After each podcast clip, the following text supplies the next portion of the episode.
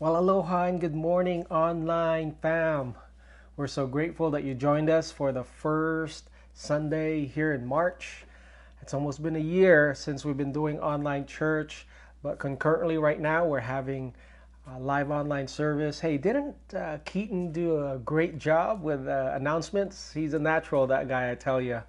And we're so grateful for him and being a part and serving our young people. Anyways, would you open your Bibles this morning to Acts chapter 1? You know, we're ex- exactly one month away from Easter 2021. Can you believe it?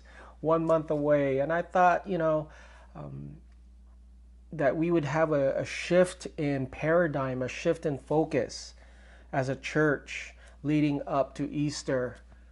I was reading uh, the news that if we have another two consecutive weeks of low COVID counts, we're going to go transition and upgrade from tier 3 to tier 4 and i, I think we're uh, switching our mindset from survival to thriving from surviving to thriving.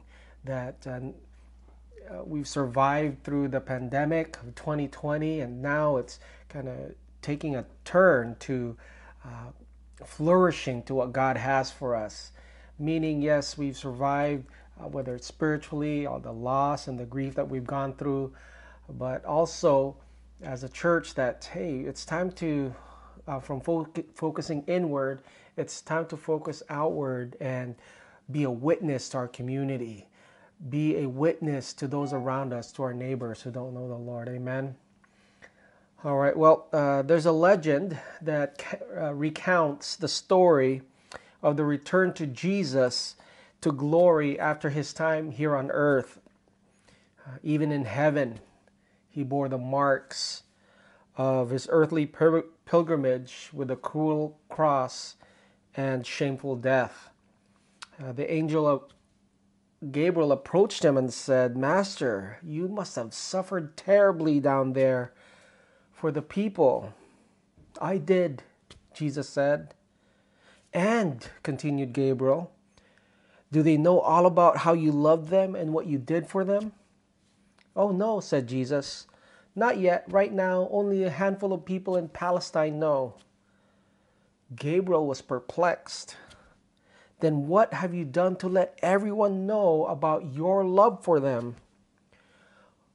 Jesus answered, Well, I let Peter, James, and John, and a few more friends to tell other people about me. And those who are told will in turn tell other people until my story will be spread to the farthest reaches of the globe. Ultimately, all of mankind will have heard of my love for them and will be saved. Gabriel frowned, knowing what poor stuff men are made of. He said, Yes, but what if Peter and James and John grow weary? What if the people who come after him forget their mission? Haven't you made any other plans? Jesus answered, I have no other plans. I'm counting on them. In other words, Jesus has no plan B. See, God gave his life. The Father gave his only begotten Son. The Holy Spirit has been has descended down on us so that we could tell the greatest story that's ever been told. See, God has no plan B. God could have used the angels to proclaim, God could reveal himself in dreams and visions. God could put a writing on the skies and the stars that Jesus loves you and be saved. But yet, God chose, the, as First Corinthians says, God chose the foolish things of this world to shame the wise, the base things of this world to uh, confound the strong. He chose people like you and me. That was God's original plan, and that's the only plan He has of saving the world. It's through witnesses like you and me. So let's turn to our text this morning in Acts chapter 1. It's a very familiar uh, passage, verse 6. So when they had come together, they asked him, Lord, will you at this time restore the kingdom to Israel? He said to them, It is not for you to know times or seasons that the Father has fixed by his own authority, but you will receive power when the Holy Spirit has come upon you. And you will be my witnesses in Jerusalem, in all Judea and Samaria, and to the ends of the earth. And when he had said these things, as they were looking on, he was lifted up, and a cloud took him out of their sight. And while they were gazing into heaven as he went, behold, two men stood by them in white robes, and said, Men of Galilee, why do you stand looking into heaven? This Jesus, who was taken up from you into heaven, will come in the same way as you saw him go into heaven. This is the word of the Lord. Amen. So, if you could imagine uh, Jesus just spent 40 days with the disciples. He appeared, Luke chapter 24 says, uh, appearing to them with many signs and wonders, and he preached the kingdom of God. So, Jesus was just resurrected. Every, he had a very public death, and now he has a very public resurrection, appearing to his disciples. And he tells them, um, this is what what's referred to in the church calendar as the Easter tide, meaning um, there's a 50 day period from the resurrection of Jesus to his ascension into the uh, back to heaven, and then there's a 10 day period in between that where the day of Pentecost, where the Holy Spirit is poured out. And I have two points for us this morning regarding what it means to be a spirit empowered witness and it's from Acts chapter 1, verse 7, and Acts chapter 1, verse 8. Would you write this down? Don't settle for second hand knowledge. Do not settle for second hand knowledge. Let's look at verse 6. So when they had come together, the disciples had come together, they asked him, Lord, will you at this time restore the kingdom to Israel? He said to them, It is not for you to know times or seasons that the Father has fixed by his own authority. In Acts chapter 1, verse 3, Jesus presented himself alive after suffering, and by many proofs, he appeared for 40 days to his disciples and he taught, he proclaimed, he declared, and he lived, and he preached the kingdom of God. So 40 days he preaches to them about the kingdom of God, and he says, Hey, I have to go be with the Father. And he said, I have to go be with the Father so that the Holy Spirit would come. So God promises his presence, but his disciples, they want to be assured of knowledge, that they want information. They want to fill their minds with trivia of day, of the hour. When, when, when are you going to restore the kingdom? So there's a big miscommunication between what Jesus wants or the kingdom of God and what the kingdom of this world, and they're coming almost mutually exclusive, that there's a dichotomy of the power and the presence of the Holy Spirit which we need, and our uh, desire for knowledge and trivial uh, information of when Jesus is going to return. They weren't seeing eye to eye. They want to know the hour, the day. When will you restore Israel? We want to know. And Jesus says, hey, John the, Bab- the Baptist, he baptized you with water, but I'm going to baptize you with the Holy Spirit. He is the promised one. He's the paraclete, the one standing beside you to help.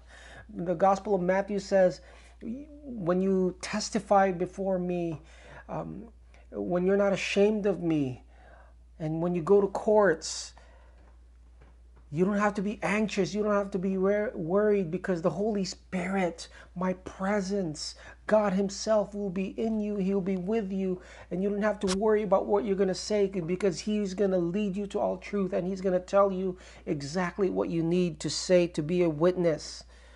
And the word witness in Greek, it's just not, you know, when we think of witness, um, we think of like an eyewitness, we saw something, but um, it's a little bit heavier and has more meaning than that because the word witness in Greek is marturion, right? Martyr.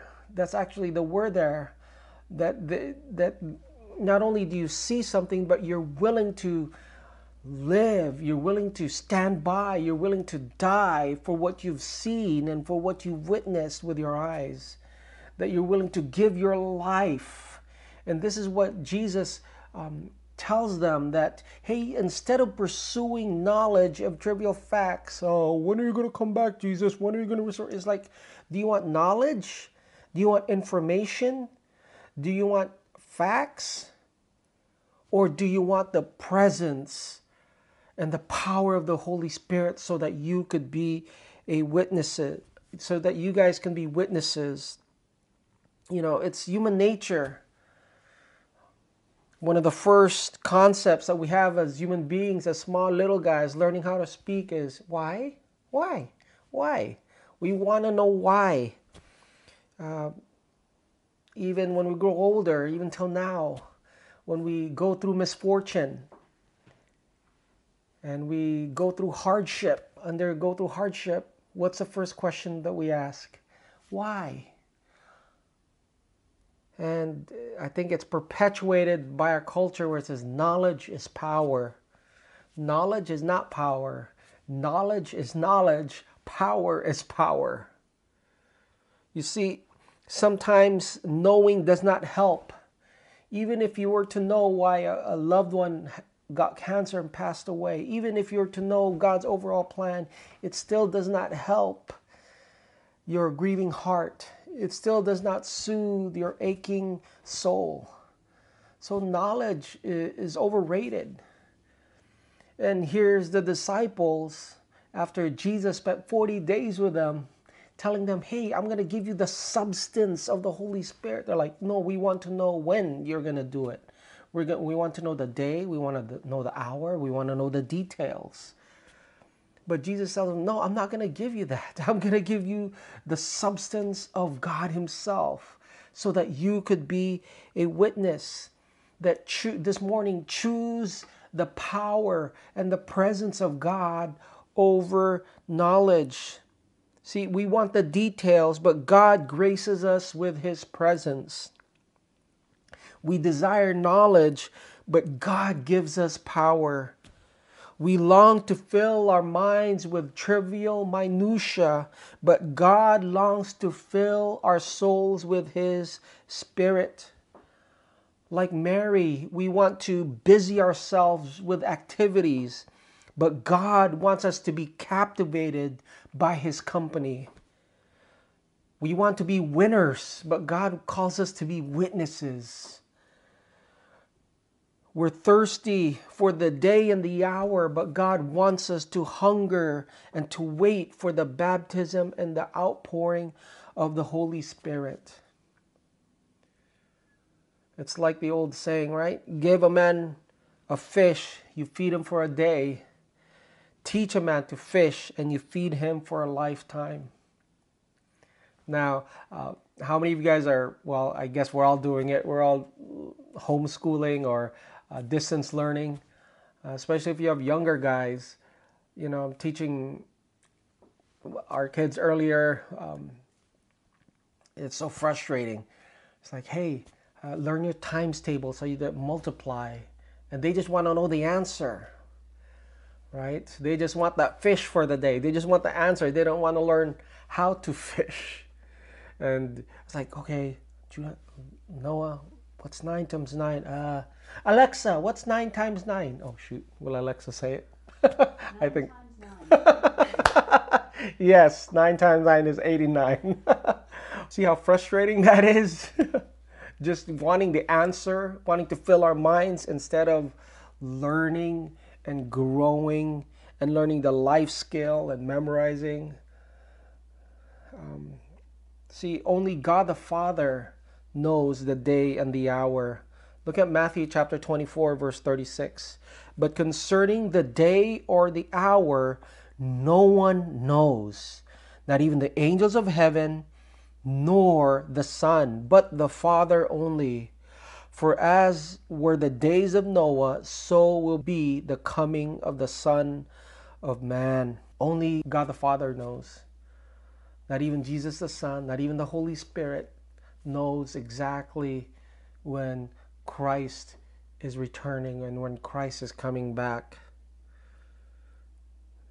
You know, sometimes my kids, they would pass by, they would walk through the living room or they would uh, knock or go to our door in our bedroom and my wife and I would have a pretty serious conversation, whether it's, you know, between me and her or stuff that's happening in, in the church and something that we're praying about.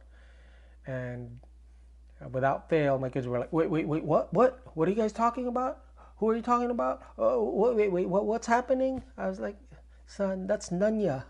That's none of your business, right? And now I know why my parents they know like six dialects. Uh, I only know Tagalog and English. My parents knew like uh, Ilocano, Kapampangan, Bisaya. They knew all these different dialects so that when they would talk, uh, that's information that's not privy to me. they would communicate because it's not for me to know. In the same way, it's not for us to know when exactly Christ is going to come back, when God is going to restore the kingdom. It's not our job to figure out and be on top. Uh, you know, I'm not bagging on end time ministries or prophecies or anything like that. We should be informed. We should not be ignorant. But if not even Jesus knows, not even the Holy Spirit knows, not even the angels knows, then why are we so much into speculation about the hour? Our job is to be prepared. Our job is to be filled with the Holy Spirit so that we could be witnesses and tell people to repent of their sins and turn and believe in Jesus Christ. Paul says in 1 Corinthians chapter 1 verse 22 it says uh, Jews, they, they seek signs and wonders. Greek, they seek knowledge or wisdom. But we preach Christ crucified, which is a stumbling block to the Jews and a folly to the Gentiles. It's not for us to know the day or the hour. Let's not muddy our mission and and and have mission drift and getting into politics and Christian nationalism. Let's stick to the substance that Jesus Christ is coming back. We don't know when, but we are to be prepared. We are filled with the Holy Spirit so that we could stand as witnesses, so that we could win our neighbors for Christ, so that we could lead them into life everlasting in the person and the work of Jesus Christ. And we'll go ahead and close with this. Uh, number two is uh, strive to be a spirit empowered witness. Strive, this is what we aim for, is that we would be not be filled with trivial knowledge, not be caught up and be entangled with the day and the hour and what's happening in with Israel, and what's happening in the Middle East, and um, what our religious liberties are and our amendments. These are all good. We should be informed. Please hear me out. But we need, don't settle for second-hand knowledge, just like the early disciples. Jesus preached and taught the, the kingdom for 40 days. They still didn't get it. God wanted, Jesus wanted to give him his presence so that they could be witnesses. Strive to be a spirit empowered witness. Look at verse 8. But you will receive power. And the word power there is in the Greek is, is dunamis, which where later on, uh, where we get the word dynamite. Uh, dynamite doesn't explode. Dynamite explodes. That's not what dunamis is, but the, the, the punch is still there. The, it, that we will receive the ability, the God enables us to be witnesses when when what happens when the Holy Spirit has come upon you. And what's the result when we have the Holy Spirit in the day of Pentecost? You will be my witnesses in Jerusalem, in all Judea and Samaria, and to the ends of the earth. You will be my witnesses. We will have the ability to tell people about Jesus in your workplace, in your neighborhood, in your condominium complex. God has called you not just to take up residence, not just to earn a paycheck, but God has called you to be a missionary filled with the Holy Spirit so that you could tell the good news of Jesus, how your life has been transformed. I once was lost, but now I'm found. I was a wretched sinner that I am, but now I am saved. It's all because of Jesus. And it takes boldness and it takes courage. I was reading an article that surveyed, um, I believe, 2,200 Christians of why they don't share their faith and why they don't evangelize, why don't they stand as a witness. You know what the number one um, answer was? Over uh, 22% said that because of fear, they're afraid of rejection. First of all, if people reject, they're not rejecting you, they're rejecting Christ. Secondly, if they are rejecting you, then you're in good company.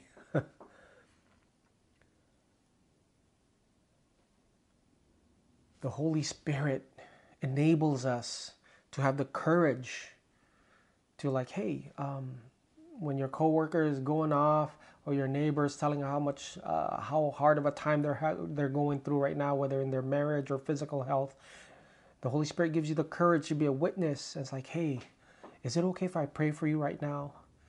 Because um, there's nothing powerful in the activity of prayer, but there's power in the person whom prayer is directed to, and that is God. So, is it okay if we pray for you right now? If I pray for you?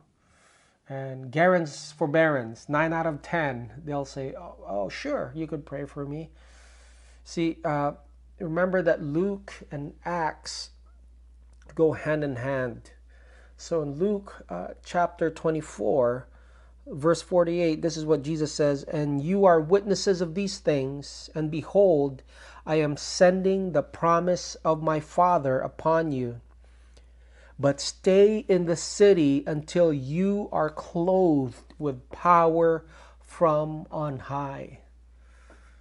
Isn't that interesting, the language there? And this is why um, when we study the Bible, we want to study from literal translations like the ESV or the NASB, because it says, You'll be clothed with power from on high.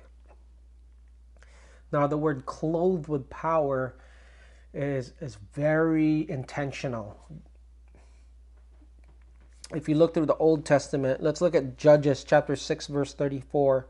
But the Spirit of the Lord clothed Gideon, and he sounded the trumpet, and the Abiezrites were called out to follow him. First Chronicles 12, 18. Then the Spirit clothed Amasai. Second Chronicles chapter 24 verse 20.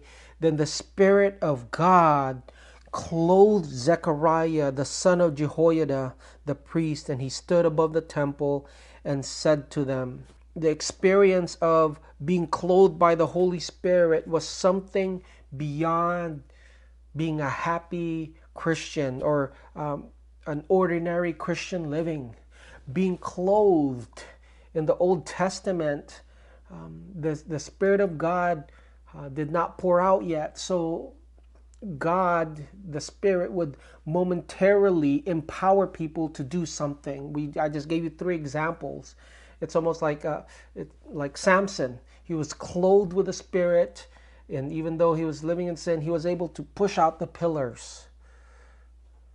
Like the Holy Spirit in the Old Testament had a temporal um, use, a temporal function. But here in the whole in the New Testament, Ephesians 1, Paul says that when you heard the word of truth, the gospel of your salvation, and when you believed the gospel, heard and believed, boom, you were simultaneously sealed with the Holy Spirit. Because the Holy Spirit has been poured out, there is a sense of permanence that you've been sealed. That now the Holy Spirit just doesn't come in and help you for a task the Holy Spirit comes and goes, but now the Holy Spirit Himself dwells inside of you. He gives you strength, He gives you courage, so that you and I will not live in fear, but we would stand as witnesses, so that we would not just think about ourselves and my problems, my circumstance, my situation, my drama, but we would think about others and that we would move with empathy that we would love God and love our neighbors, and that we could be intentional as the people of God in reaching the lost. God has no plan B. And this is the power and the witness of the Holy Spirit that you and I will, will, will no longer be just advocates who can prove like a good lawyer that Jesus rose from the dead. That but under the influence and power of the Holy Spirit this experience of the spirit of the risen Christ we will be able to speak with unwavering assurance of the one who has tasted and knows the reality so that all that immediately all doubt is gone. We move from being an advocate of Christianity, Christianity to being a witness of the living Christ. That we won't just uh, okay, what are the three steps? I will now go through the Roman road. Romans 3:23 for all have sinned and fallen short of the glory of God. Romans 6:23 for the wages of sin is death and the free gift of God is eternal life. Romans 10 if anyone calls on the name of the Lord you will be saved. Would you like to receive Jesus as your Lord and Savior? There's that, that you're able to have this dynamic, interactive dialogue with a person because the Holy Spirit is there. He will give you strength, He will give you enablement so that you could speak with boldness and confidence. So that you could be silver and gold have I none. But what I declare to you is Jesus. But what I have is Christ. When the Holy Spirit comes upon us, we move from simply deducing Christian truths from valid premises to proclaiming them boldly as experienced realities. That we're not mechanical and just cite stuff. Uh, Bible answer man, right? How to prove the Bible is true? Maps. M is for manuscripts. A is for archaeology. P is for prophecies, S is for statistics. That's why the Bible is true. But we'll be able to hear from the Spirit and move forward. As we wrap this up and bring this to a close, you know, I the reality of being a witness for Jesus and and having that confidence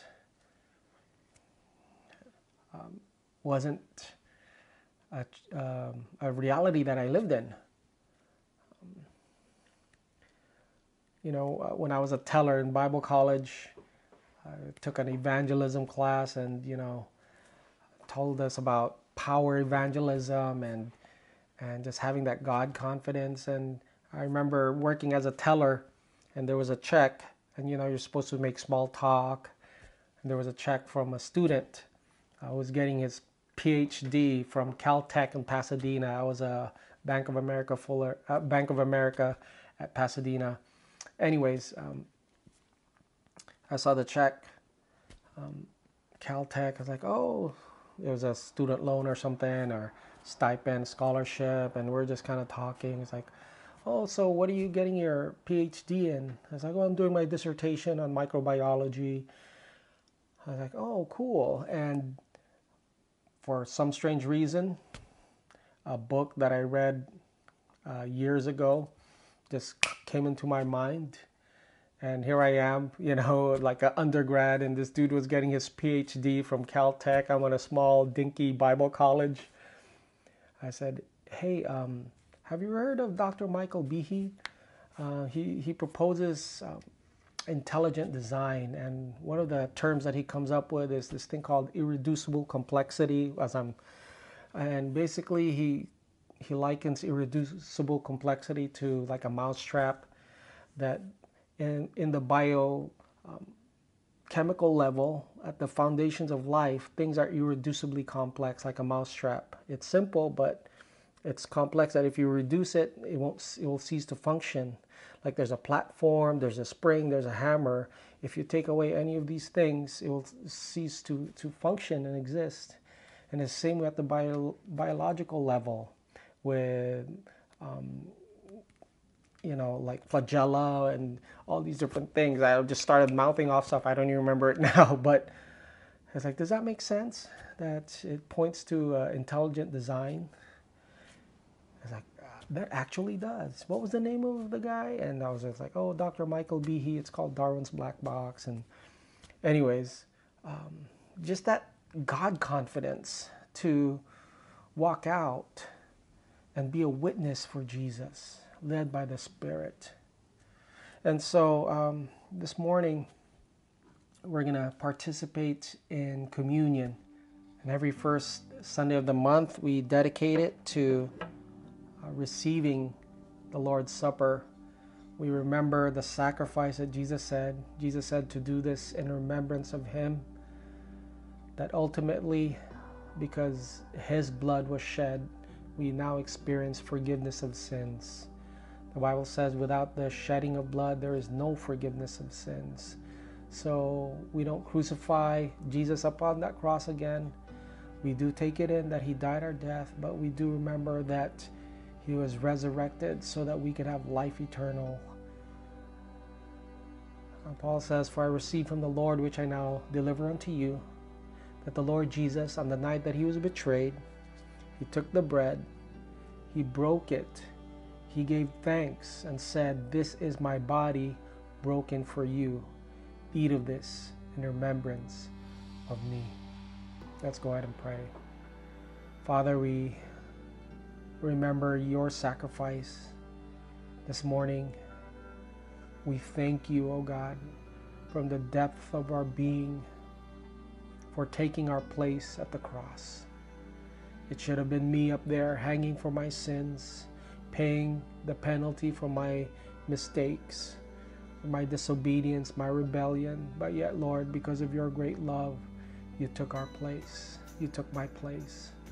So as I eat this bread, as we eat this bread, O oh Lord God, we pray for spiritual sustenance that you would strengthen your people.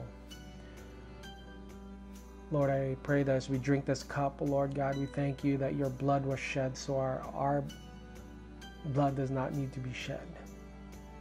We thank you, Lord, that there's forgiveness, there's life eternal in you and through you. So remember you, Lord God. We love you in Jesus' name. Amen. So let's go ahead and eat of the bread.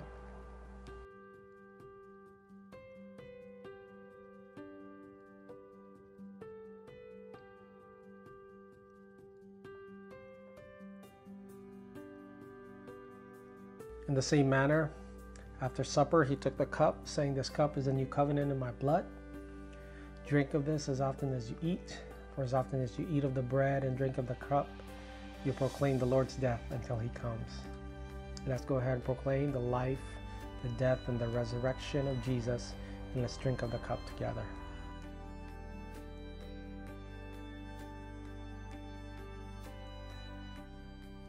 Amen. Well, thanks again for joining us. We love you. Have an amazing week. Be blessed.